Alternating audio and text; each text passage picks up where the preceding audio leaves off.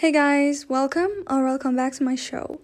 I'm Zoa, your host, and I'm here for you every Tuesday and Thursday to keep you company, whether you're in the car running errands or generally if you're someone who hates having silence in the background when they're occupied. This episode is one that I honestly didn't want to make, and for several reasons. First of all, I mean, we are in a season that actually triggers seasonal depression. So, talking about it would just somehow showcase the power it holds on us, and some listeners may actually be even triggered by this topic. And the other reason, when November comes around, I personally get winter blues once in a while. I cannot qualify it as seasonal depression because I'm not a doctor and I'm someone who truly believes that if a condition isn't diagnosed by a doctor or a specialist, then I can't be hanging around claiming that I have that disease or condition. And of course, sometimes you do it subliminally because your subconscious craves answers to know what's going on with it. And when you feel tired and drained, etc., your brain does this thing where it wants to diagnose itself and therefore give a name and label whatever is happening to you. And when your brain tells you that you have seasonal depression, it becomes a mind game. You are tricked to feeling more drained and more exhausted when the winter comes around. And given these reasons, I thought that making this episode would just be triggering and not fun to deal with overall. But actually, that is life. If we could talk about the funny and good stuff, it would be redundant and lame. Actually, talking about the painful stuff and the uncomfortable things tends to be more interesting in convos. So, the thing is, when the seasons change and it's winter time, we tend to find ourselves experiencing a shift in mood and energy levels. And this isn't like a feeling or an impression that you and I get. I mean, no, it's a phenomenon and it has been studied for years. And medically, it is known as seasonal affective disorder. And basically, by definition, it's a form of depression that typically occurs during the fall and during winter months. And when daylight is limited and the days feel shorter, sometimes when you do feel low in the winter, it's probably just the winter blues. But the blues, though, they tend to fade over time. Few days or even just fade um, eventually after you've done something fun or just going out, etc. But however, seasonal depression is a legitimate condition that requires attention and treatment and it's also related to a disorder. Seasonal depression is characterized by a recurring pattern of depression that corresponds with changing seasons. Scientifically, it is believed that reduced exposure to natural light during the winter months plays a significant role. The decrease in daylight can disrupt the internal clock that regulates our sleep wake cycle and other bodily functions. The changes in hormone levels, such as serotonin and melatonin, and so melatonin is basically the hormone that helps us sleep. Therefore, these hormones being affected, they impact our mood and sleep and they may contribute to the development of seasonal depression. Obviously, like every disease, we do know some of the appearance and recurrent symptoms. And having one of these symptoms does not directly mean or equals that you suffer from from SAD.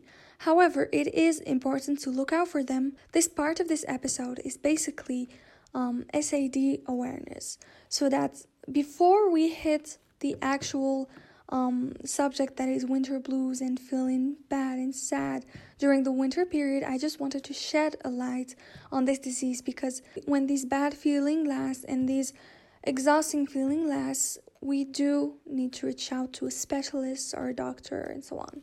Some of the signs that you should look out for are the feelings of depression that persist throughout the day and almost every day during specific seasons. Also, fatigue and low energy levels making it challenging to engage in daily activities. The loss of interest in activities that were once enjoyable, and the changes in appetites often leading to weight gain. Excessive sleeping or difficulty sleeping. If you experience these symptoms, consistently during the fall and winter months, it is crucial to consult a mental health professional for a proper diagnosis. With that being said, some of us experience these symptoms, and it's important to acknowledge that objectively, when you wake up every day at 6 a.m. and you feel sick, the sky is gray, it's easy to admit that you would feel more tired than you usually do. Something that struck me was when I had become counterproductive and like right after my birthday. So, my birthday is in the autumn and the days were still warm, etc. But after a few weeks, so in late autumn, I kid you not, I felt a shift, like a little shift within myself and within my environment. And obviously, the rain started pouring, etc. But I felt like I became more lazy, and I would wake up at 7 or 6 and see the gray sky. And because I follow up with uni remotely, I had the immediate response of just getting right back to bed. And it's not because I lack of discipline, it's genuinely because I felt exhausted. And exhausted before the day even started. So soon enough, it's the waking up late, it's the missing out on work, and eventually having the days blend in together.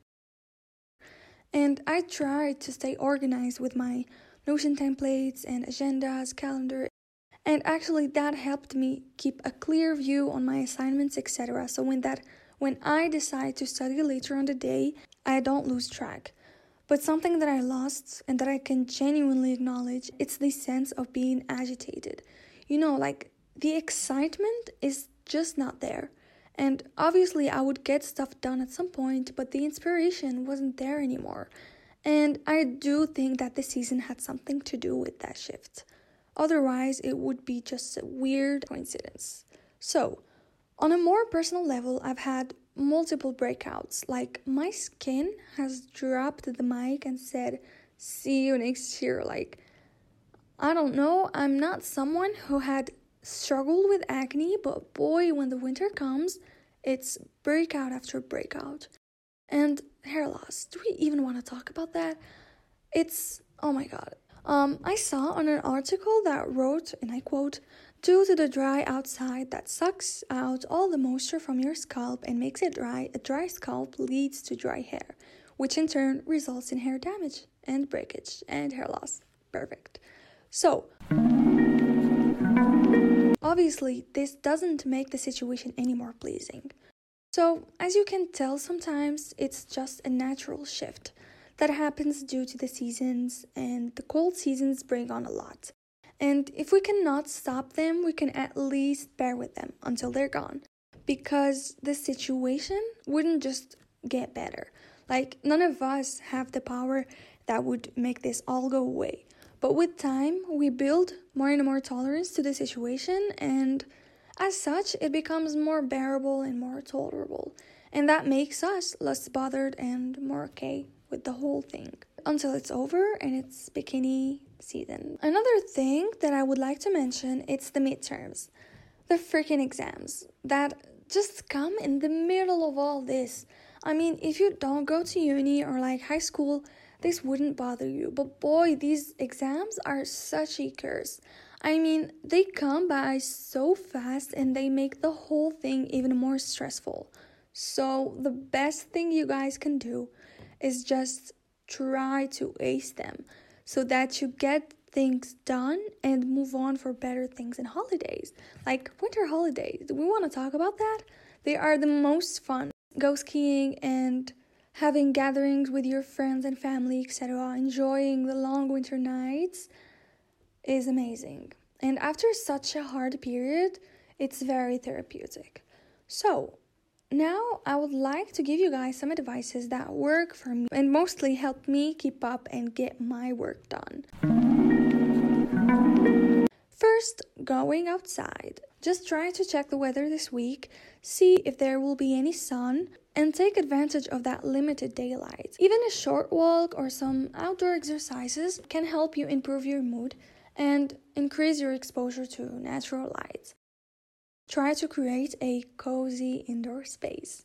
Now, this is a little bit cheesy, but make your environment a warm and inviting space by just using soft blankets, warm lightnings, um, cook some sweets because obviously winter equals sweets, and warm chocolate milk, and place some indoor plants to create a cozy atmosphere that uplifts your mood.